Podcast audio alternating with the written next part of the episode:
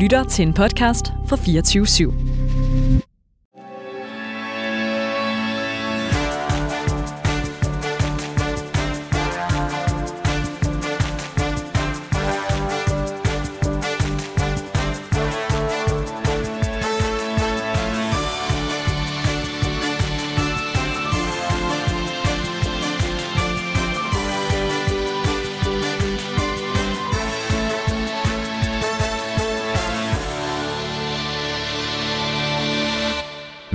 Velkommen til Danmarks mest ærlige debatprogram, Politik på en onsdag. Her inviterer vi hver uge spændende gæster til politisk debat uden spin og fastlåste politiske positioner. Og hvis du forventer neutrale værter, så er det det forkerte sted, du er tunet ind. Ja, for mit navn er Simon Fendinge. Jeg er landsformand i Liberale Alliances Ungdom og Danmarksmester i debat. Jeg hedder Sara Kruse Bernsen, er formand øh, i DSU København City og er vært på Sextinget normalt. Men i dag vært for vikar for Nicolene Prehn, der er i udlandet. Ja, og øh, den næste time, der kommer vi til at vende nogen igen af ugens og måske verdenshistoriens allervigtigste politiske historier med skarpe gæster. Og i dag skal vi snakke om, hvorvidt man skal give 15-17-årige lov til at få en abort ud med forældresamtykke eller ej.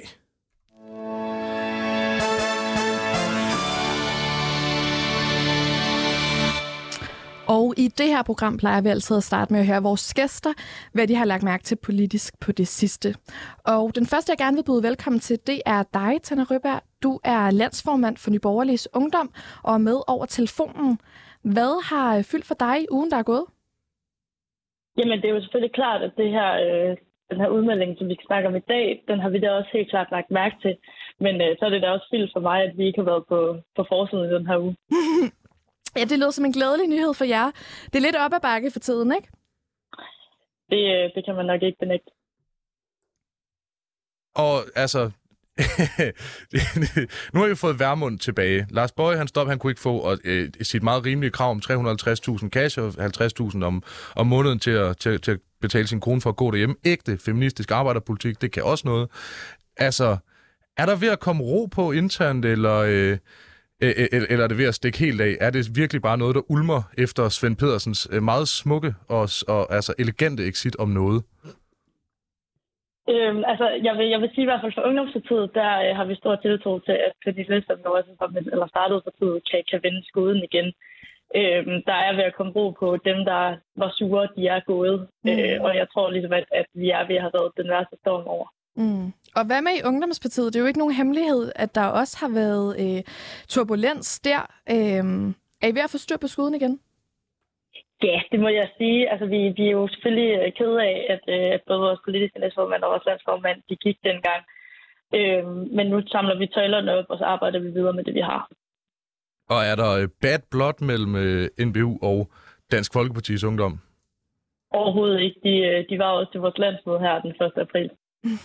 Simpelthen øh, den tidligere formand og tidligere politiske næstformand, eller, øh, eller bare nogen fra DFU? Det var bare nogen fra DFU. Øh, Christian Bylov var der blandt andet. Og han er, øh, som signaturforklaring, inden der går totalt ungdomspolitisk grupperne i det her, så øh, det, er, øh, det er Dansk Folkeparti's Ungdoms formand. Mm. Så med andre ord, Tænder, du er faktisk øh, positivt anlagt. Du synes, alting ser lyst og dejligt ud. Det er en god dag at være både ny og borgerlig, og øh, altså, Verden behandler jer sødt og venligt og rart, og du er bare glad hver morgen, når du vågner. Altså lige fra lyst og, og overdrevet positivt, det, det ved jeg ikke, men, men jeg synes da, at jeg ved, at vi, vi er ved at få ro på nu, så, så ser vi der frem til nogle lysere tider, mm. forhåbentlig. Jeg vil gerne have, at det her det er sådan lidt sendagtigt og meget positivt anlagt radioprogram. Det er simpelthen øh, derfor, jeg, jeg valgte den øh, måske lidt voldsomme og meget, meget lidt jyske vej øh, frem. Men nu kan vi jo så passende spørge dagens anden gæst, det er dig, Laura Rosning. Du er politisk ordfører for Socialdemokratiet på Københavns Rådhus. Mm-hmm. Borgerrepræsentationen, hvad man nu kalder det. tak. Ja. Det er ligesom jeg også kalder det Indre By, det der jo burde hedde Midtbyen. Det er jo jeres egen fejl. Velkommen til. Tak. Altså, hvad, hvad har fyldt for dig? Jamen, jeg tror faktisk, at det er jo lidt sjovt, men noget af det, der fyldte for mig, øh, især her, jeg tror, det var i går, og udmeldingen kom, det var øh, de her omegnsborgmestre, der har været ude og mm. sige, at de gerne vil have sat hastigheden ned på motorveje. Og hvorfor fylder det så for mig som københavner? Det er faktisk fordi, at for det første, så er der også rigtig mange københavnere, som bliver irriteret af motorvejstøj og generelt trafikstøj. Jeg synes, det er enormt interessant, at vi politisk tør at tage den her samtale noget mere. Vi har jo allerede sat grænsen for, øh, eller hvad hedder det, hastigheden ned i dele af byen fra 50 til 40, men jeg synes, at det er noget af det, vi skal arbejde endnu videre med. Mm. Øh, så det synes jeg er rigtig interessant. Også bare at snakke om, hvor meget støj for biler kan gøre for menneskers psyke. Det synes jeg er rigtig fedt. Så du vil have lavere hastighed på motorvejene? Ja, det vil det er jo ret interessant, du siger det der med, at det er modigt, at vi tør den, have den snak. Øhm, fordi nu er kommunalpolitik jo ikke kendt for at være det mest sexede stof i verden. Nej. Øh, men det er jo noget, der gør en konkret forskel fordi, øh, for borgernes hverdag. Øh, for eksempel som et forslag på det. Ja. Har du, ja. Jamen, det, og det er jo det, og jeg har selv boet ud til Borups Allé i sindssygt mange år. Og, altså, det Som var har en rigtig dejlig menu i øvrigt til... sindssygt dejligt menu. Jeg elskede menu. Det var så på Frederiksberg, ikke? Men altså, altså den handlede jeg selvfølgelig ikke i. Men, øh, men, øh, men, men, men, men at bo ud til den meget, meget støjende vej, som jo egentlig kun er 60 km i timen, man må køre der, og så skulle vælge om sommeren, om man ville dø af hedeslag, mm. eller at man ikke skulle holde en samtale med sine venner, man havde inviteret hjem. Altså, det var jo skrækkeligt. Og jeg synes ligesom, at det skal vi skulle tage alvorligt, at der er rigtig mange københavner, der står i de problemer. Mm. Altså, og, og hvor er det så, man skal altså, begrænse? Er det, er det altså i hele landet, man skal begrænse hastigheden på motorvejen, eller er det et sådan lidt isoleret københavner og omegnsproblem? Jeg, jeg, altså, jeg ved jo ikke, hvordan... Jeg er jo meget københavner. så det, sikkert, Du ved slet ikke, hvad Jylland er. ja, jo, jo, jo, jo, jo. Men, men, øh, men, men, men jeg må jo indrømme, at, sådan, at for mig ser jeg jo bare de byproblemer, vi har i en storby, og det der, vi bor meget, meget tæt, og vi bor tæt på vejene. Og det er jo der, jeg gerne vil snakke om det. Så må de jyske kommuner jo snakke om det for deres præmisser, ikke? Men jeg snakker det inden for mine. Mm. Og, og du vil så gerne have sænket hastigheden til hvad?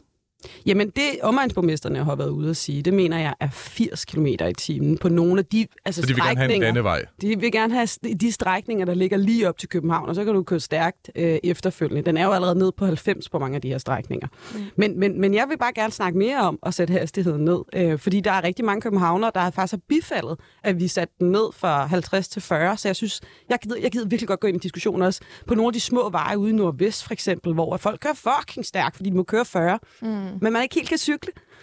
Øh, øh, altså de små veje ude nordvest. Er vi sikre på, at det er hastighedsbegrænsningerne, der er problemet derude, hvis man nu lige skal til dig? Det er også hastighedsbegrænsninger, der er problemet. Altså, det er ligesom det gode gamle meme med This sign won't stop me, because I can't read.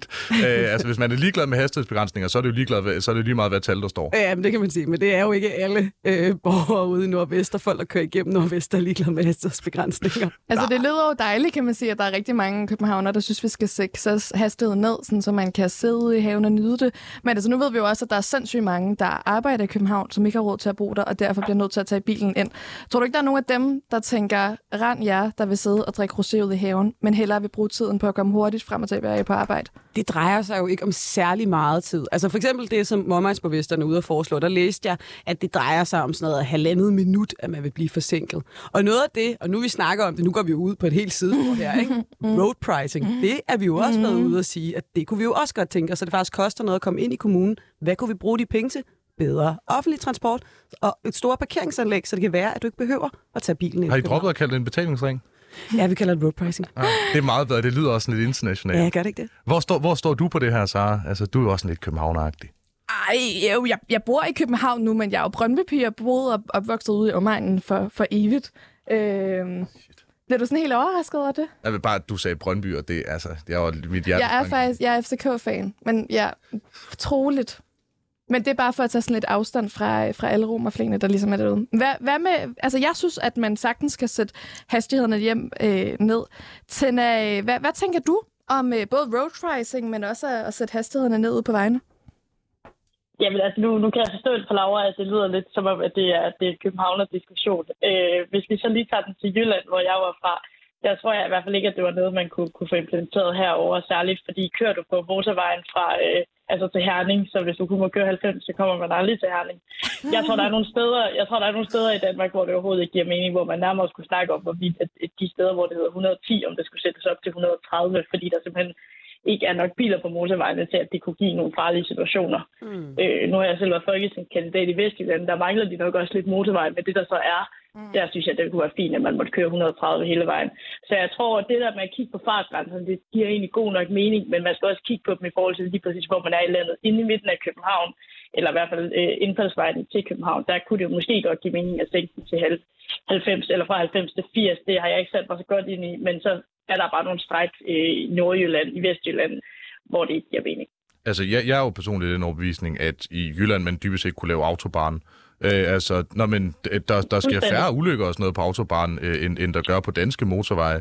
Og altså, hvis du alligevel, nu ved jeg ikke, om I har prøvet at køre til Frederikshavn, men der er ikke super meget trafik ever der kan man sgu godt køre altså et par hundrede, hvis, øh, hvis det er. Jeg vil ikke gøre det, så længe reglerne er, som det er, primært fordi jeg ikke har et kørekort. Det bliver sygt ulovligt. Men hvis jeg havde, så ville jeg bare køre klampen i bund til, Fred- til Frederikshavn, hvis det var muligt.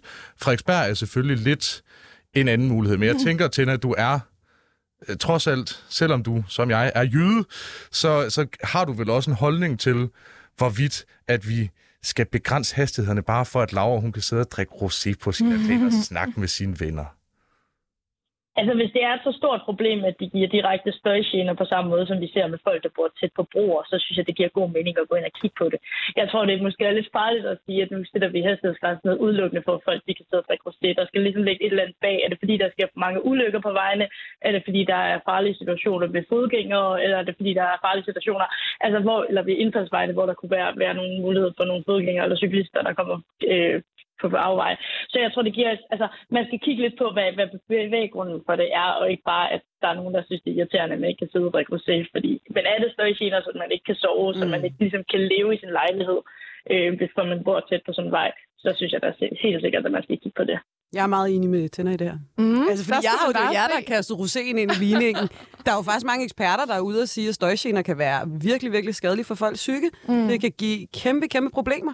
Så sådan, det er jo alvorligt, det her. Det er jo ikke mm. bare rosé i haven. Eller sådan, det er jo faktisk folk, der ikke kan sove. Folk, der øh, får ødelagt deres liv af støj på støj på støj. Mm. Og det er heller ikke en løftet pegefinger til dem, der stadig vælger at bruge bilen ind i København. Sådan en cyklerist nej. Øh, nej, nej, altså jeg er jo fra Husum, eller mm. sådan, jeg mener jo stadig, at man skal have en bil i rigtig mange dele af København, hvor at den offentlige transport, den er så elendig, at man ikke kan komme frem og tilbage. Mm. Altså selvfølgelig skal børnefamilieliv hænge sammen. Husum og lige til, til, til en del af Husum. Men Husum Brøndshøj er jo kæmpe stort. Og hvis du kigger på Brøndshøj... Ej, nu går vi ud i en virkelig lang diskussion, ikke? Men, men, men, men, men den er virkelig... Brøndshøj Husum er enormt dårligt dækket af offentlig transport. Der mangler en metro. Der mangler nemlig en metro.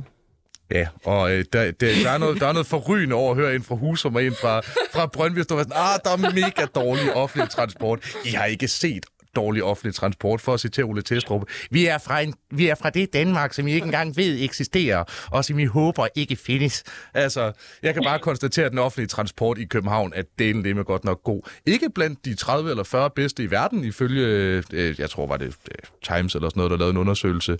Men vi vil gerne have en metro.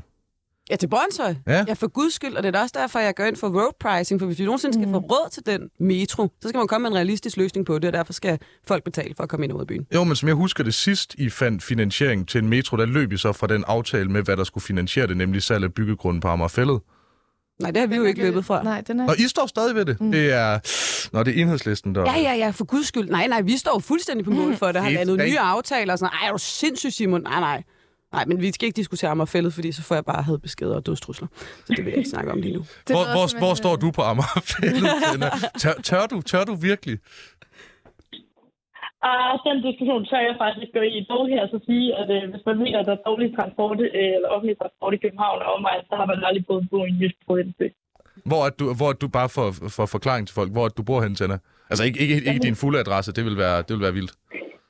Altså nu bor jeg i Aarhus, men jeg har øh, boet 12 år i mit liv i øh, en by 10 km uden for Fredericia. Dejligt. Så har vi også fået etableret, hvor alle er fra. Jeg hedder Simon, jeg er fra Morslet. Dejligt sted. Øh, det ligger lidt uden for Aarhus, hvor Tænder bor i dag. Det er sådan lidt en, en rokade, vi har gang i her. Og nu til dagens debat.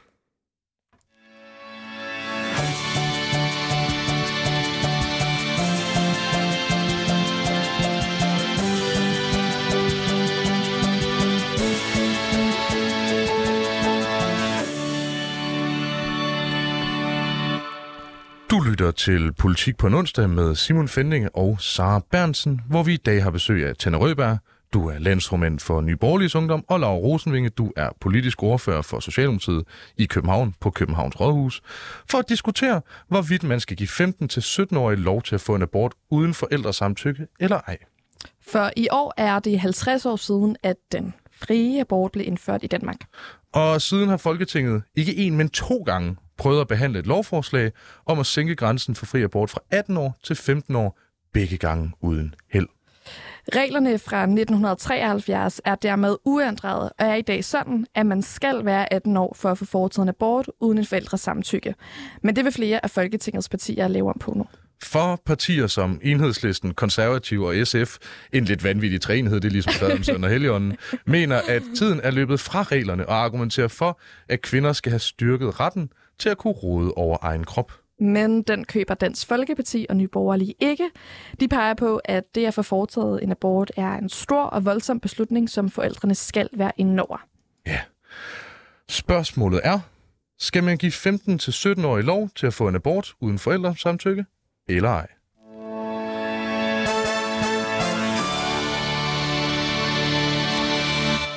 Laura Rosenvinge, i 2021, der deler du din egen oplevelse med at få en abort i Danmark, og du peger også allerede derpå, at vi burde genstarte samtalen om abort, og sætter fingre på, at aborten slet ikke er så fri, som vi går og tror. Mm. Vil du sætte et par flere ord på din egen oplevelse, men også opsangen, du kommer med?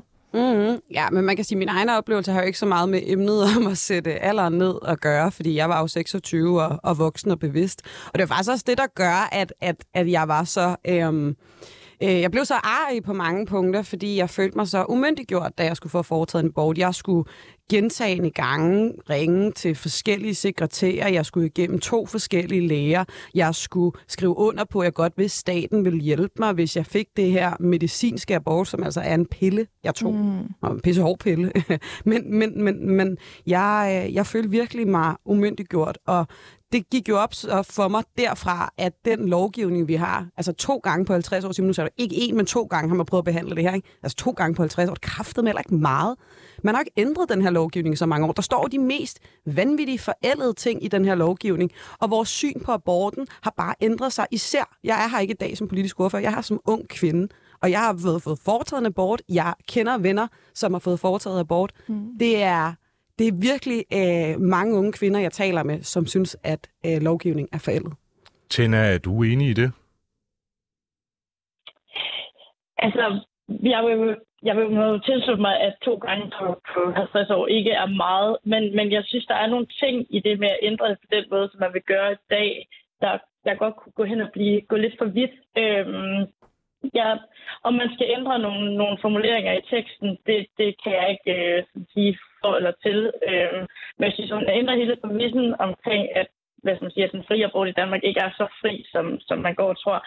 Det synes jeg ikke, der er rigtigt. Øhm, min oplevelse, øh, og det jeg ligesom har snakket med omkring det, øh, synes, at de her samtaler, de jo er hjælpende, og de er støttende, øh, og de er også til for ligesom at kortlægge, hvad der skal ske øh, rent praktisk. Nu ved jeg, at øh, der er forskel på, om man får en medicinsk abort eller en kirurgisk abort. En kirurgisk abort er lidt mere omfattende, for der skal du også i fuld narkose, øh, hvilket vil sige, at du skal til narkoselæge, øh, og det, det skal man jo altid, når man skal i narkose. Men, men jeg synes egentlig, at, at mange af de her øh, foranstaltninger, der findes i dag, ligesom også til at få at forklare, hvad der egentlig kan ske, hvad der sker med din krop bagefter og, og forud for aborten. Mm. Øh, og Tina, da vi snakkede sammen i telefonen, så, så sagde du også, at du er meget optaget af det her abortspørgsmål. Er du, er du enig med den præmis, som Laura sætter om, at vi bliver nødt til at genstarte samtalen om abort? Øh, hvis det ikke skal være det samme, er der så noget andet, der skal ændres helt generelt på abortpolitikken? Jamen, det synes jeg helt sikkert, der er. Altså, jeg synes, øh, reglerne er jo i dag øh, sådan, at gerne, at de skal forklare dig forud for aborten, hvad der ligesom kommer til at ske, øh, alt efter hvilken aborttype du, du ender med at skulle have. Men også er der en praksis i mange regioner om, at man ligesom får et opkald bagefter, øh, hvor de lige spørger, hvordan du har det. Der synes jeg godt, at man kunne gå ind måske og sige, at det her opkald skal være et lovkrav, for ligesom at høre, at, at kvinden hun ikke er er, har nogle psykiske udfordringer, eller har nogle spørgsmål, hun måske nogle, både nogle fysiske spørgsmål, eller hun begynder at bløde, et eller andet. Men jeg synes måske også, at man kunne gå ind og snakke om, om der skal være en psykolog indenover. Det er et, øh, et, et rimelig omfattende indgreb, Øhm, så jeg synes er helt sikkert, at den her samtale omkring abort skal i gang igen. Og vi ser jo også bare på, øh, på tallene, at andelen af, af provokerede aborter er faldende i dag. Så, så der er jo ligesom et eller andet, der indikerer, at vi er på vej det rigtige sted hen.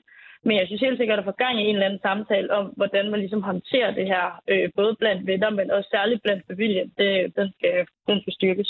Laura, det lyder jo egentlig ret sympatisk, men, øh, men er du enig? Ej, altså for første, jeg ved ikke, om jeg misforstod tænder, men hvis der skal en psykolog til hver gang en kvinde får foretaget en abort, så bliver det røv hamrende dyrt, og vi har allerede mangel på psykologer. Men man kan sige, jeg er jo ikke enig i, eller jeg er ikke uenig i præmissen om, at der skal være en mulighed for at få noget hjælp, hvis du har brug for det. Der skal også, det er helt fint, hvis at folk kan vælge til at blive ringet op. Men staten skal ikke gå ind og tvinge kvinder til at få noget hjælp, de ikke vil have. Staten mm. skal ikke gå ind og træde i det præmis om, at man har fået en abort. Det er kvindens egen abort, og man bestemmer selv, på hvilken præmisser man vil have den. Det er der, hvor jeg synes, det er umyndiggørende, at vi sidder og kigger på voksne kvinder. Kvinder, der godt kan tage en beslutning og siger, I har brug for den her hjælp. Mm. De ved jo allerbedst selv, hvad det er for en situation, man står i. Og det er jo det, jeg mener, at jeg, har ikke noget imod, hvis at man fandt magisk penge til psykolog til kvinder, synes jeg, det ville være fantastisk.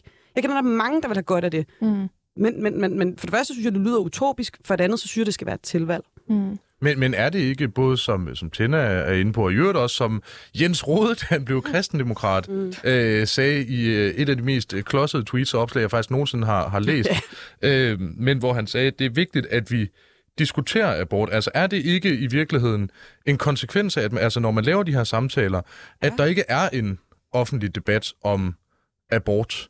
Altså for at noget kan være frit, så kræver det jo, øh, det, det ja. er jo sådan en kæmpe liberal øh, nej, nej, jeg øh, swinger, men at frihed kræver, kræver ansvar. Er det ikke vigtigt, at man har den offentlige samtale om, at jamen, abort er ikke bare hverken medicinsk fuldstændig ukompliceret, og i øvrigt også, kan, altså, der kan jo være rigtig mange facetter i det. Fuldstændig, Simon. Jeg er helt enig i det. Er derfor, jeg gør det her gang på gang på gang. Mm. Altså, det har sgu ikke en skid at gøre med at være kommunalpolitiker, det her. Det her det har noget at gøre med, at jeg mener, at det er stadig også pisse tabubelagt at få en abort. Der er ikke nok, der tør snakke om det. Jeg har fået de vildeste reaktioner, da jeg gik ud. Jeg er blevet kaldt morder, jeg har fået dødstrusler. Mm. Jo vist, jeg skrev et indlæg til Kristelig Dagblad. Bad jeg selv om det? Muligvis. Fik du din abort i sådan noget Louisiana eller Alabama, eller hvad sker der? Stod folk ude for en klinikken og Nej, nej, nej, nej, nej, nej. Jeg, jeg, det var fordi, jeg skrev et indlæg om det for, altså efterfølgende. Fordi jeg mener, at jeg synes, du har helt ret. Vi skal tage den offentlige debat af det. Mm. Og det er jo faktisk det, det, det er jo, det, nu går vi lige ind i en anden, men, men, men noget af det, jeg har været allermest vred over, det er, at der er rigtig mange, især ældre kvinder, der er kommet til mig og sagt, hvad fanden laver du? Mm. Nu har vi kæmpet for, at du kunne få rettigheden til abort, og nu vil du gerne diskutere det. Mm. Er du klar over, hvad der sker i udlandet? Ja. Er du klar over, hvad de gør med folks abortrettigheder der? Mm. Der må jeg bare sige, hvad fanden? Må jeg ikke, invitere, må jeg ikke diskutere mine rettigheder? Mm. Må jeg ikke sige, at jeg har behov for, at det her forældede syn på abort, det skal gøres mere moderne. Det skal gøres mere i tidsånd. Det synes jeg da, jeg har pisse meget ret til. Undskyld, jeg bander så meget, men det, det er noget af det, der sådan... Det, det er noget af det, jeg har været allermest frustreret. Så fuck den der, der kalder mig for morder. Mm. Men, men, men alle de her mennesker, som mener, at jeg ikke må diskutere det her, fordi at man skulle tage rettighederne fra os. Altså, det svarer jo til at sige, at fordi man ikke har SU i rigtig mange andre lande, så må studerende ikke få lov at diskutere deres SU. Mm. Selvfølgelig var de det. Nu siger du, nu siger du, gør abort mere moderne. Her mener du friere, ikke? Øh, jo, jeg mener friere. Okay. Men jeg synes også, det er fair at tænder... Altså, jo, nu mener tænder så faktisk mm. nogle ret fine ting der, men, men altså, jeg synes, det er helt fair, at folk... Altså, jeg er altid villig til at diskutere abort. Mm. Men nej, jeg kan nogle gange godt fejle lidt af bordet, når folk vil øh, fjerne øh, den øh, frie abort i Danmark. Så det, det er jo det er jo sådan en anden ting. Men, men, men det er vel også, et, hvis vi nu skal være ærligt, meget lille mindretal. Ja, heldigvis. Tænder, da vi snakkede i telefonen, der, der sagde du, at det ville være en god kandidat, fordi at Nyborgerlig Ungdoms abortpolitik var en af landets strammeste. Er det noget, I er stolte af? Altså lige for, for at give en korrektion på den. Jeg tror ikke, det var med hensigten at mene, at vi nok er landet stramme. Jeg tror måske, du finder nogle steder ude, ude i Vestjylland, hvor de nok er strammere. Jeg tror, jeg mente, at det var en af de, hvad de ungdomspolitiske øh, i det landskab, at vi er nogen, nok nogle af dem, der har den strammeste abortpolitik. Og vi er stolte af det. Altså, jeg synes egentlig, kan du hurtigt forklare jeres abortpolitik bare til, til, til dem, som ikke er medlem af Nye Borgerlige Ungdom, som jo nok trods alt er et flertal af vores lyttere? ja, det, det var nok ret i. Ja, men altså, vores abortpolitik handler jo grundlæggende om det, jeg også var inde på før, at der skal på en eller anden måde laves et system, hvor at der kommer nogle øh, støttesamtaler ind fra nogle fagpersoner. Øh, så handler det om, at vi skal altså, det hele tiden skal være et mål for, for, hvad skal man sige, for Danmark og for, for os, at vi nedbringer andelen af provokerede aborter, som jo heldigvis er på vej ned og, og over halveret over de sidste 10 år. Øhm, og så handler det også om, så har vi også stående i vores øh, nuværende abortpolitik, øh, at vi skal ind og kigge på den måde, som abort bliver finansieret på. Øh, og det kan jo selvfølgelig godt lyde som om, at vi vil afskaffe den frie abort, øh, og det kan jeg godt se øh, udefra, at det godt kan lyde sådan. Men, men det er et sted, hvor vi, vi går ind og kigger på noget finansiering af den også. Hvad mener du med finansieringen? At man, man selv skal betale for en abort? Eller ja, altså af ren nysgerrighed? Øh, jamen, altså lige nu står det sort på hvidt, øh, og jeg har jo også lige overtaget et mm. ungdomsparti, må jeg også sige. Men, men lige nu der står der faktisk, at vi øh, i sager, hvor at der ikke er, er nogen sygdomme, det vil sige for eksempel graviditet på livmoren, hvis, hvis det ikke er som konsekvens af vold eller overfald, øh, at den at være selvbetalt. Der står ikke noget konkret om, hvordan betalingsmodellen. Der står heller ikke, om det er 100% selvbetalt eller delvis selvbetalt, eller om nogle af de her øh, øh, konsultationer, der ligger forud for, at det skal være betalt. Der står bare, at man skal kigge på, kigge, kigge på finansieringen omkring det. Altså, der, der står, nu citerer jeg fra jeres hjemmeside, der står, desuden ja. mener vi ikke, at abort bør finansieres af staten i tilfælde, hvor graviditeten ikke enten grunder i en kriminel handling, øh, jeg går ud fra, det refererer til, til voldtægt og lignende, eller en situation, hvor kvindens liv er i decideret fare, som følge af graviditeten. Altså, af, af ren nysgerrighed, er der ikke en risiko for, at abort så bliver et, og ja, jeg kommer til at lyde som marxist, men, men at det bliver sådan et rimandsprivilegium? Jo, øhm, og det lægger jeg heller ikke skjult på. Øh, det man jo så kan sige med det, det er jo, at, at for det her, det er jo hvad skal jeg sige, et politisk standpunkt, det er, det er rimelig populistisk, må jeg jo også sige. Men jeg tror for, at, at det her, essensen i det her er jo, at man skal gå ind og kigge på, på, på noget finansiering omkring aborten. Laura, skal man, øh, skal man have råd til at få en abort? Jeg vidste faktisk ikke, at det her det var en øh, politik, der eksisterede i Danmark. Øh, jeg skal lige, altså, øh, nu har Simon jo lige øh, kommet med det argument, og det bliver et rimeligt Øh, det er jo helt socialt skævt, det her. Og hvem er det, der ønsker et samfund, hvor børn bliver født, fordi deres mødre ikke har råd til en abort? Hvad er det for nogle børn, folk træder ind i en familie, hvis en enlig mor på fi- med fire børn ikke har råd til at få en abort, men med en fejl er blevet gravid? Hvad, hvad, hvad er det for en skævt system, hvor man ikke som kvinde selv har rettigheden til at vælge, men det er ens pengepunkt, der skal afgøre det? Altså, det, det, øh, det er jeg jo grundlæggende meget imod, men det tror jeg ikke overrasker nogen. Nej, og jeg, jeg er til gengæld lidt nysgerrig øh, øh, og, og, og, altså, øh, Laura, fordi der står faktisk herinde, øh, nu jeg citerer igen fra hjemmesiden, ja. i Nye Borgerliges Ungdom forholder vi os særdeles skeptisk til den nuværende abortlovgivning og aktuel praksis vedrørende denne. Vi finder det problematisk, at abort kan og ofte anvendes som præventionsform, og mener ligeledes ikke, at beslutninger så skældsættende karakter osv. Øh, kan der ikke også være en, et eller andet sted en, en, en pointe? Altså, fordi dem, der er mest hyppige til at få aborter, det er jo Altså hvide øvre middelklasse kvinder, som bare lige synes, at det kommer på et lidt inopportunt tidspunkt, rent statistisk. Ikke det med inopportunt tidspunkt, men at det ofte er folk, som eksempelvis er i gang med lange videregående uddannelser, at dem, som er oftest får aborten, hvorimod det er dem, som måske lige er et par socialklasser længere nede, som ikke får aborten. Altså er det ikke også fornuftigt, at man har med i den her debat, at det det ikke bare skal være noget, når det er så moralsk og etisk øh, konfliktfyldt, at det ikke bare er noget, man skal gøre sådan bare øh, ud af det blå, og at det er fornuftigt, at man har de her samtaler. altså, det er super fedt at få at vide af en mand. jeg ved ikke, du læser op. Ja, men er det ikke bare... mig at forklare. Er det ikke, nej, nej, nej, nej, nej, nej, men er det, ikke, er, det, er det ikke bare prævention? Er der ikke mange, der bare bruger det som prævention? Altså, sorry Simon, men du har tydeligvis aldrig fået en abort.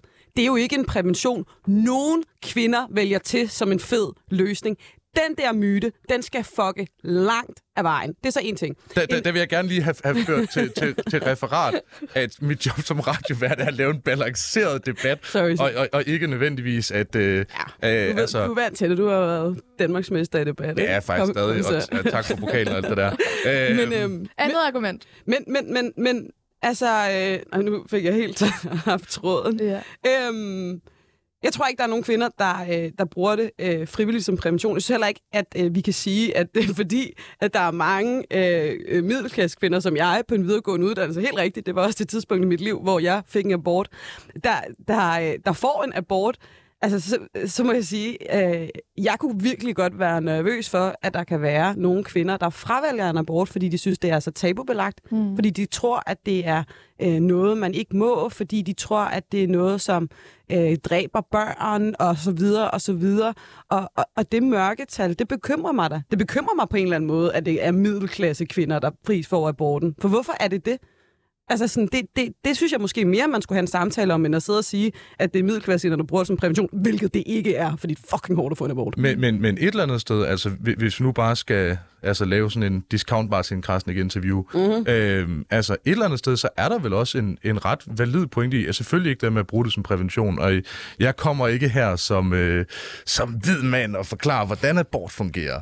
Øh, men, men er der ikke et argument i, at, at at det også er, er vigtigt, at man har øh, de her øh, sådan etiske og moralske overvejelser, og så at, altså for nu også at forsvare øh, NBU's standpunkt en smule, mm. at man netop har de her diskussioner, så vi ikke ender med at få et samfund, som på baggrund af sådan nogle sociale konventioner, at abort alligevel, uanset finansiering, ender med at blive sådan et øvre middelklasse privilegium. Kan det ikke blive problematisk? Kan det ikke være socialt skævt i sig selv, at lige nu, der er det et privilegium, som primært bliver benyttet af den øvre middelklasse, hvor nogle af de lavere socialklasser bliver tabt en lille smule? Øh, altså for det første er der jo også lavere socialklasser, som gør brug af abort Øh, og det er nok nogle af dem, som har allermest oh, jo, men det, det, det er jo et karikeret argument. Altså, altså, det er jo dem, der har... Siger, jeg, jeg alle får godt. det. Nogen får det bare rigtig meget mere procentuelt end andre. Jeg, jeg forstår godt, hvad du mener, men, men jeg synes jo, at retten til at bestemme over sin egen krop, og, og, og den frie og lige mulighed, det er til at fravælge og få et barn, det skal alle have, fordi det er også det, der er bedst for børnene i det her samfund. Og det er jo dem, vi altid skal huske i den her diskussion. Vi kan sagtens snakke etik. Vi kan også sagtens snakke om, at selvfølgelig er det hårdt, og det er ikke bare lige sådan at få en abort. Det kan også være psykisk pissehårdt. Det anerkender jeg da fuldstændig. Derfor skal man også kunne få den hjælp, man skal. Men det kan også for nogen altså ikke være mere, end at man bare har truffet et valg, og man gerne selv vil have lov at stå ved det. Men, Vi starter men, debatten hårdt ud med en generel snak om abort, men nu skal vi altså videre til det konkrete stykke politik, der er blevet lagt på bordet. Skal 15-17-årige have lov til at få en abort uden forældresamtykke?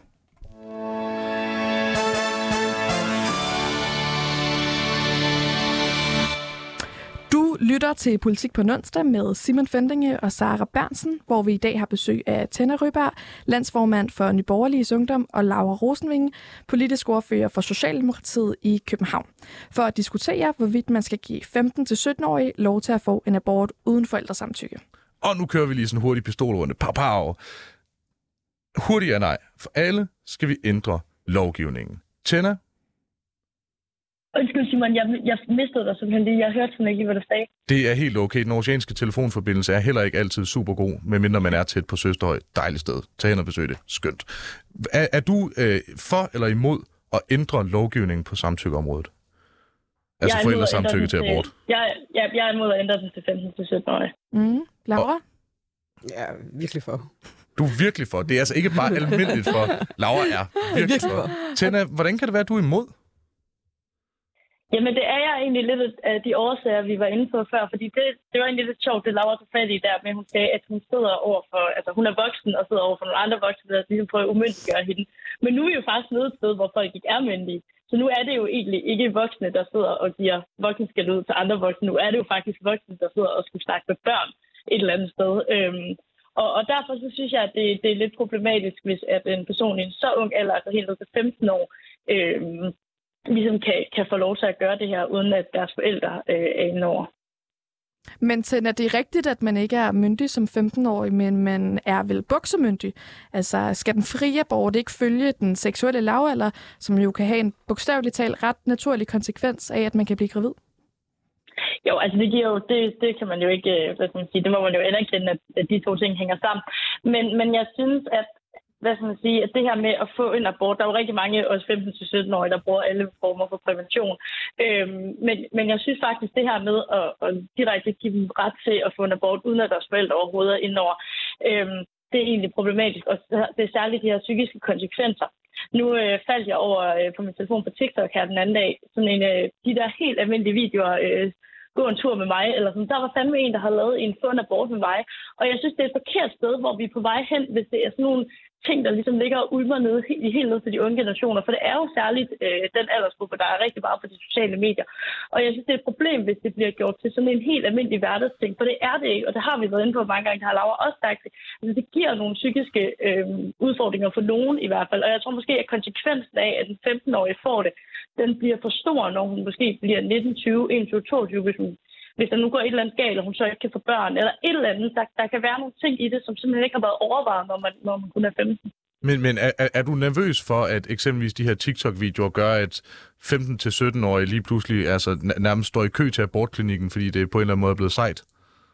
Nej, altså det er, ikke, det er ikke det her med, at de lige pludselig ender med at stå i kø til abortklinik. Det tror jeg altså ikke, de gør. Øhm, jeg tror måske bare, at den her tendens omkring, øh, nu sidder vi og snakker om det nu, men at snakke om det på den her lidt kritiske måde, som, som jeg er bange for forsvinder. Og det er jo lige præcis det, som forældre er med til. Det er jo også derfor, at forældre er hvad skal sige, har øh, forældremyndigheden over dig, til du bliver 18. Og det er jo noget, man har besluttet, fordi at man har vurderet, at øh, personer under 18 ikke nødvendigvis øh, kan hvad skal sige, tage vare over sit eget liv i alle henseende. Og mm. derfor så synes jeg altså også, at det skal følge øh, den her grænse, vi har i dag på 18 år. Laura, øh, hvorfor er du for? Jamen, jeg skulle lige, der, der blev sagt mange ting, så jeg skulle lige få noget at skrive det øh, ned. Jeg, jeg prøver lige at starte fra starten af. Ikke? Øh, altså, det er fuldstændig forældet syn på unge mennesker. Sara har jo allerede sagt argumentet om, at selvfølgelig skal, skal buksealderen følge abortalderen.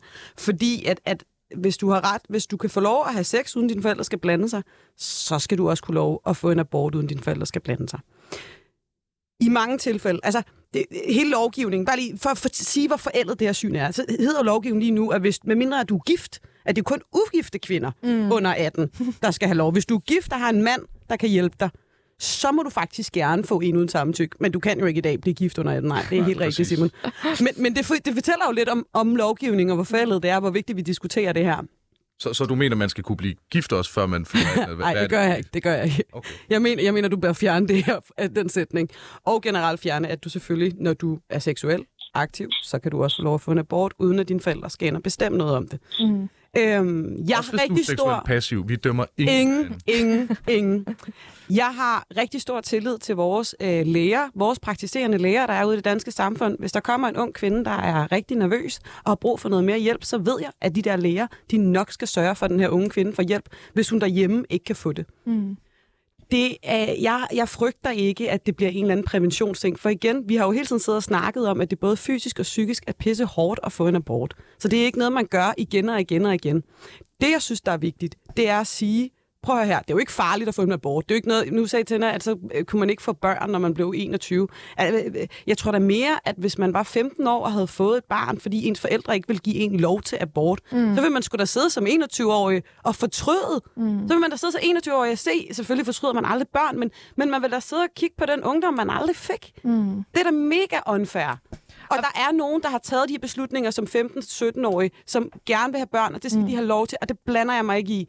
Men det skal ikke være sådan, at 15-17-årige kan have forældre, der siger til dem, at de ikke kan få abort. Og jeg har et rigtig vigtigt spørgsmål til Tænder i det her, fordi noget af det, jeg bliver mest forarvet over, at sådan et parti som Nyborgerlige, de ikke går ind for det her, det er, at det er samme parti, som ikke kan lade være at snakke om social kontrol i nogle af de etniske miljøer derude. Og jeg er bare nødt til at spørge, hvad, hvad, altså, man tager altid de her unge kvinder sag. Man siger, ej, men de, man, man anerkender, der er den her sociale kontrol, og det er mega grimt derude. Mm. Det er, jo, det er jo især de kvinder, vi snakker om. Det er jo især dem, der er fanget ud i de her miljøer, hvor forældrene ikke anerkender, at de overhovedet har haft sex. Mm. Det er jo dem, der bliver fanget i den her situation. Tænder, Vil man hvad, ikke beskytte dem? Tanna, hvad siger du til, til, til, til det argument? Altså, jeres parti er kendt for hård udlændinge og integrationspolitik, og et forslag som det her handler jo også om at forebygge social kontrol. Passer det ikke som fod i hose i jeres politik? Øhm, jamen, altså, det, man, det, jeg synes, der er sådan lidt øh, specielt ved at blande de her to ting sammen, det er jo... For, men altså, jeg er egentlig enig i præmissen om, at det kan være nogle af de her kvinder, der bliver fanget i det. Så må jeg så sige, der ligger jo nogle kulturelle ting i sådan noget som islam, der gør, at det nok er et meget, altså, en meget lille del af, af kvinderne, fordi at der jo lige præcis er nogle, nogle foranstaltninger, der gør i, i deres religion og deres tro, at, at sex var ægteskab. Men det er jo en længere diskussion omkring, øh, omkring islam som, som religion. Øhm, jeg tror bare, at udfordringen med det her er, at man ændrer en... Altså hvis, hvis det her er præmissen, at så går man ind og ændrer en lovgivning på baggrund af nogle kulturelle ting, som jo ikke er eksisterende i Danmark. For jeg tror virkelig ikke på, at der er særlig mange hvad skal sige, øh, danske forældre, der er vokset op med, med det her mindset, vi ligesom har i det her land, som vil nægte deres 17-årige datter at få en abort. Det tror jeg simpelthen ikke på. Jeg tror, det handler om noget helt andet. Det, altså, hvis det er den her præmis, vi kører, så handler det om, at man har lukket en kultur ind, som man ikke rigtig kan finde ud af, hvordan der bliver integreret. Og, og jeg ved ikke, om det her det er vejen til at, ligesom, at, at åbne mere op for det. For mm. jeg tror, der ligger nogle helt andre ting bag, øh, bag særligt sådan religioner som islam, som, som det her forslag øh, vil prale fuldstændig af på. Ja, for, for at hive fat i antallet, Laura, at det her ikke bare symbolpolitik. Altså i 2021, der behandlede man øh, abortområdet i fem regioner, og der var 30 ansøgninger i alt om at få en abort, under, hvis man var under 18, uden at man skulle have sine forældres samtykke. Og ud af 30 af dem, så var der kun tre, der, blev afs- øh, der fik et afslag. Er det symbolpolitik? Hvor sindssygt, der er tre, der har fået det afslag. Nej, fandme er det nej. Fordi prøv at tænke på, hvor stærk en menneske man skal være, for at sende en ansøgning om at få en abort uden samtykke. Prøv at tænke på, hvad for, altså, man skal igennem systemet, man skal vide, at det her eksisterer. Mm. Det kræver fandme meget af et ungt menneske, og det tror jeg kræver, at man er for et vist socialt lag, hvis man skal kunne det der. Det er selvfølgelig øh, meget, meget stereotypt sagt, men helt ærligt, det, det her, det her, det, øh, det burde være noget, som alle unge har en rettighed til. Også fordi jeg har det sådan her, forældre, øh, vi kan ikke bare antage, at alle forældre vil nikke til det her. Altså, fordi der findes også nogle rigtig stærke kristne miljøer rundt omkring i Danmark, uden jeg ved så meget om det. Men, men, men, men i Vestjylland for eksempel, hvor jeg også godt kunne frygte det her. Det handler jo ikke kun om de muslimske miljøer, som tænder peger på. Det handler om, at der er nogle mennesker i det her land, som stadig har et enormt forældet syn på det, at unge mennesker har sex, mm. og det er unge mennesker, de øh, muligvis kan få øh, en graviditet. Øh, og, og jeg synes ikke, der er nogen børn og unge, der skal tvinges til at, at være gravid, hvis de ikke har lyst til det. Tæna, altså, hvor, hvor, hvor står du på, på, på, på det? Altså, er, er du i gang med at tvinge folk til at være gravid, uden at de har lyst til det? Nej, det vil jeg ikke synes, øh, jeg er. Jeg, jeg ved heller ikke, øh, nu siger jeg selv, at 30, øh, der er jo selvfølgelig et mørketal, Der er jo, der er jo nok nogen, der har fået børn. Nu, nu har jeg faktisk ikke lige søgt på, hvor mange øh, mennesker der er, der har fået børn. Øh, altså 15-17-årige, der har enten at få barnet. Øh, men jeg kunne forestille mig, at det ikke er en særlig stor andel. Jeg tror i bund og grund, altså for mig, der handler det meget om, at man altså en så stor beslutning, øh, og jeg ved godt, vi har tiltro til vores unge mennesker, og så har vi det jo alligevel på nogle områder ikke, for de må ikke køre bil, og de må ikke købe en breezer, før de bliver 16. Altså så synes jeg bare, at, at vi kommer et forkert sted hen øh, i vores samfund. Og jeg tror lige præcis omkring abort, der er det bare en meget, meget vigtig diskussion. Og jeg tror, at noget af det, vi snakker om i forhold til den frie abort og kvinder, og at det, det er noget af det mest vigtige, er, at man også sådan, tør at tage samtale internt i familierne. Nu ved jeg godt, at der er nogle familier, nu siger Laura, Laura også, at der er nogle kristne miljøer, og det giver en helt ret i. Jeg var folketingskandidat i Vestjylland, jeg har været derude.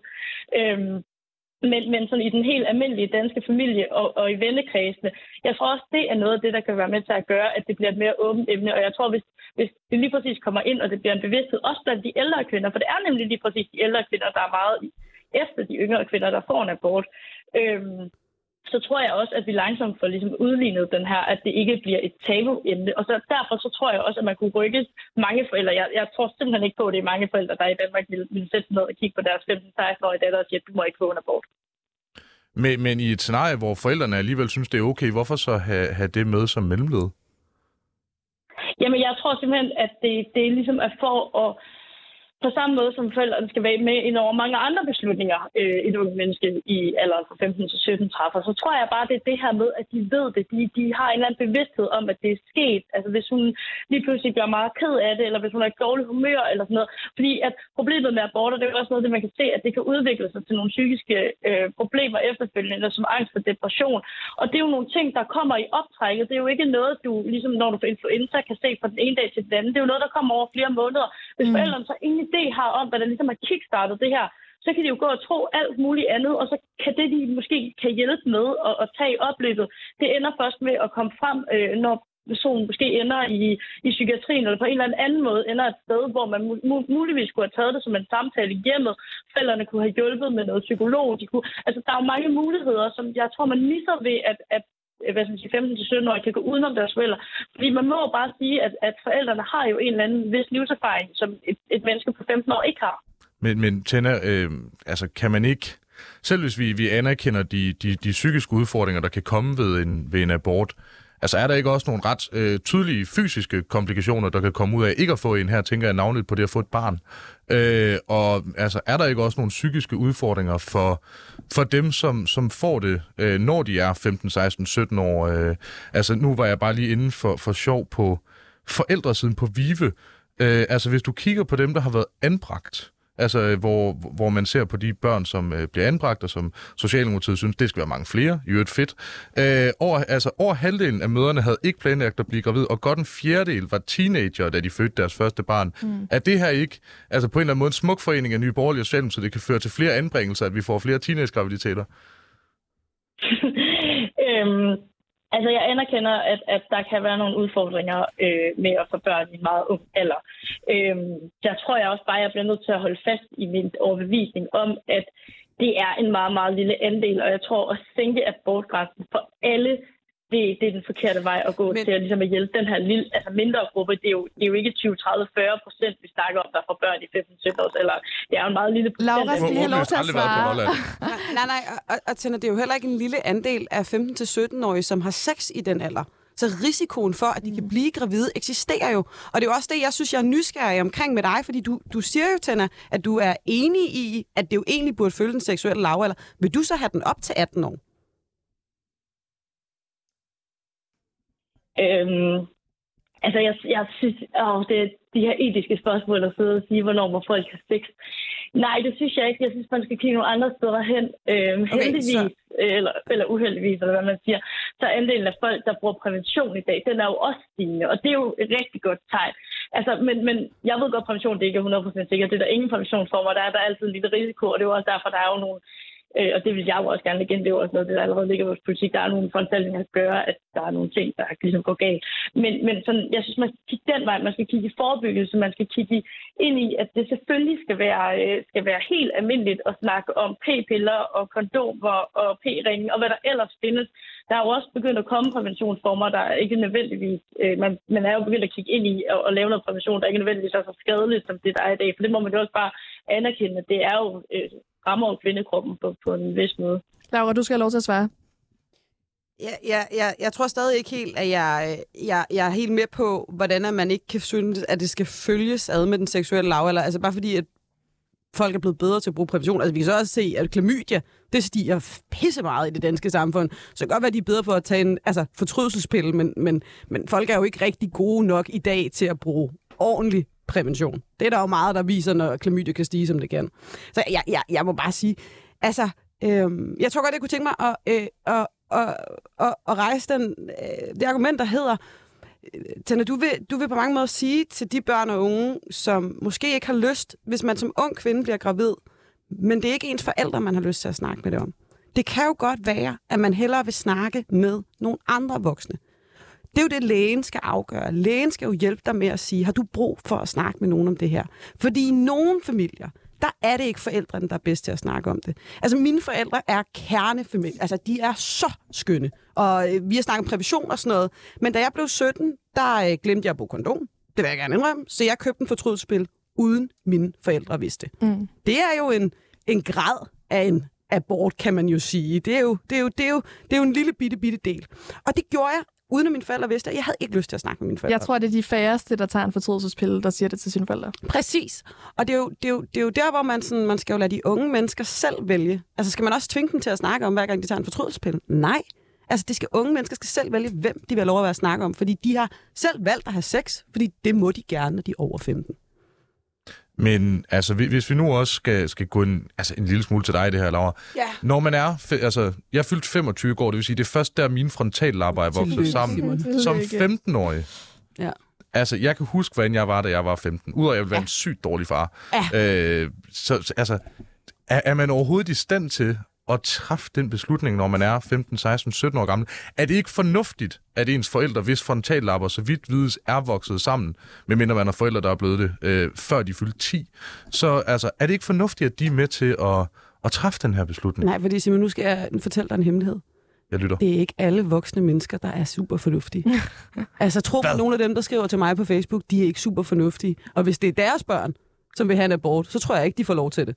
Altså, sådan, jeg vil bare sige, det er jo ikke alle voksne mennesker, der er super fornuftige. Nogle gange, så er den 15-årige faktisk mere fornuftig. Men, men i sådan en gennemsnitsbetragtning er, for, altså, er voksne ikke ofte mere fornuftige end børn? Jo, Og ved- selvfølgelig. Godt. Og, og, og det er derfor, så er det også vigtigt, at vi har samtalen om abort, så det ikke bliver tabu. Så når der en dag står en situation, hvor det unge menneske får en abort, så har man lyst til at snakke med sine forældre om det. Så har man lyst til at snakke med nogen om det. Det er derfor, det er vigtigt, at vi snakker om det her. Men, men det hænger jo ikke sammen med, at det stadig er det unge menneskes valg. Og jeg tror sagtens på, at en 15-17-årig kan træffe det valg. Mm. Og konsekvensen ved, altså, at man får en graviditet, man ikke ønsker, den er jo større, end at man har fået en abort, som man nok, altså som man kan få i psykisk hjælp til osv., fordi lægen skal jo nok sørge for det. Jeg har stor tillid til vores Men, men, men, men er apropos det her- folk, der er klogere end andre, altså ja. Er vi ikke lidt på forkant? Altså etisk råd har været ude at sige, at de vil lave en revidering om anbefalinger på abortspolitikken. Mm. Altså er vi for hurtige på den? Skal vi ænd- vil du ændre dit synspunkt, hvis, hvis de gjorde det? Hvis de sagde, vi synes ikke, at den skal sættes ned? Nej. Nej. Nej, det vil jeg ikke, men jeg synes, vi skal gøre... Altså, jeg, jeg mener jo, det er 50 år for, uh, for abortgrænsen, og jeg mener, at vi skal tage hele den her diskussion sammenhæng. Mm. Jeg mener, at vi skal diskutere grænsen for abort. Jeg mener, at vi skal mm. diskutere det her, vi står og diskuterer nu. Medicinsk abort. Jeg mener, at vi skal gøre en grundlæggende rengøring i den lovgivning, og sørge for, at den passer til de unge kvinder, der er ude i samfundet i dag, og til deres synspunkt, og til deres måde at håndtere deres krop på. Og hvordan får vi øh, vores eget parti til at komme med på den? Vi bliver ved med at snakke om det så.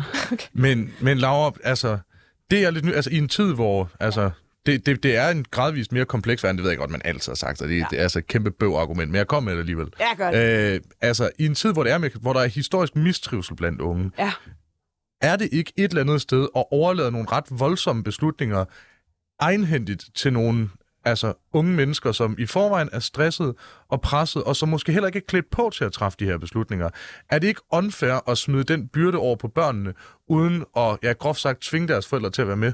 Altså, tror du virkelig, at 15-17-årige mistrives mere ved at kunne få muligheden for selv at vælge en abort? Jeg tror faktisk måske, det kunne blive det omvendte. Jeg tror, det er noget af det, der gør, at man, eller generelt, men jeg tror da ikke, at det kunne have den konsekvens. Nu, nu tror jeg generelt ikke, at det er abortlovgivningen, som, som det, er skaber da det, det, er da, det er da det, hvis man sætter det argument op, det virker, altså, det virker da lidt tosset. Nej, nej, argumentet er bare, i en tid, hvor unge i forvejen mistrives, hvor der netop er så meget at skulle forholde sig til, jamen er det ikke også voldsomt så at sige, når jo, i øvrigt, I behøver ikke jeres forældre til, øh, til, til det her spørgsmål, nu har I også den. Er det ikke i Jeg virkeligheden er at fylde mere og mere i rygsækken på en ungdom, der i forvejen er ved at på- knække? At de unge, der så har brug for, at forældrene træffer valget for dem, så kan de nok godt gå hen og spørge deres forældre alligevel. Men tror du ikke, der er mange, der skipper den del, hvis man ændrer lovgivningen?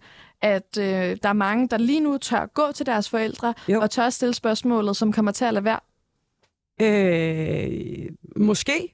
På en eller anden måde, så håber jeg det, fordi det er jo også en samtale mere, som kan være rigtig svær, fordi du skal jo allerede have en ret dyb samtale med din læge, og oftest også, hvis du er den alder, vil du nok også skulle have det med en gynekolog. Mm. Altså, du skal, eller det skal du, du skal både have den med læge og gynekolog, ikke? Øhm, så, så, så, så der vil jo være en hel masse samtaler, man skal have, og så kan man vælge at snakke med sine forældre om det. Det synes jeg er, er, er på sin plads, mm. hvis du kan få lov at have sex. Men, men vil der ikke netop være mange i, øh, det kunne være muslimske familier, det kunne være i, ser vi ofte i nogle af de også lavere socialklasser, mm.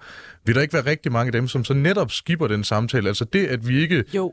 tvinger folk til at have samtalen, og forældrene til at beslutte noget, gør også, at de mennesker, som er allermest sårbare, er dem, som ikke kommer til at have samtalen. Og hvem er det, der lige nu ikke kan få en abort i dag? Det er de allermest sårbare mennesker, fordi deres forældre benægter dem det. At de skipper steppet med forældrene.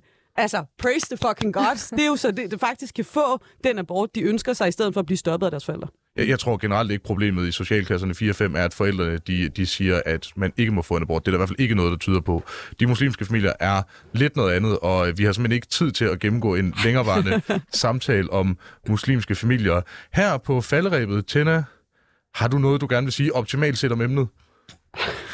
Nej, nu, kan jeg, nu fik jeg selv et spørgsmål i dag, og øh, nu spurgte I Laura, om vi skulle vente på, på etisk råd, og det synes jeg faktisk, man skal, særligt fordi at etisk råd bliver jo overflødigt gjort, hvis det er, at vi ikke lytter til dem på etiske spørgsmål, så er det i hvert fald et sted, jeg vil spare nogle penge.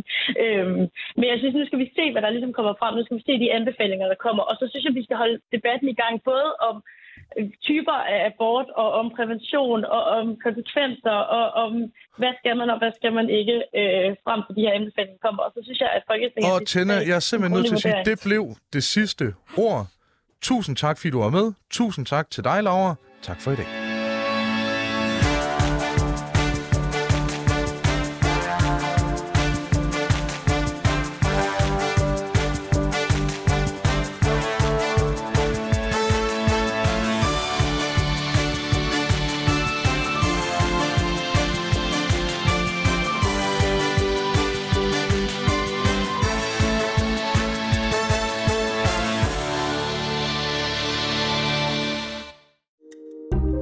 Kære lytter, du har lyttet til et program fra 24 /7. Du kan finde meget mere modig, nysgerrig og magtkritisk taleradio på 24 7 appen Hent den i App Store og Google Play.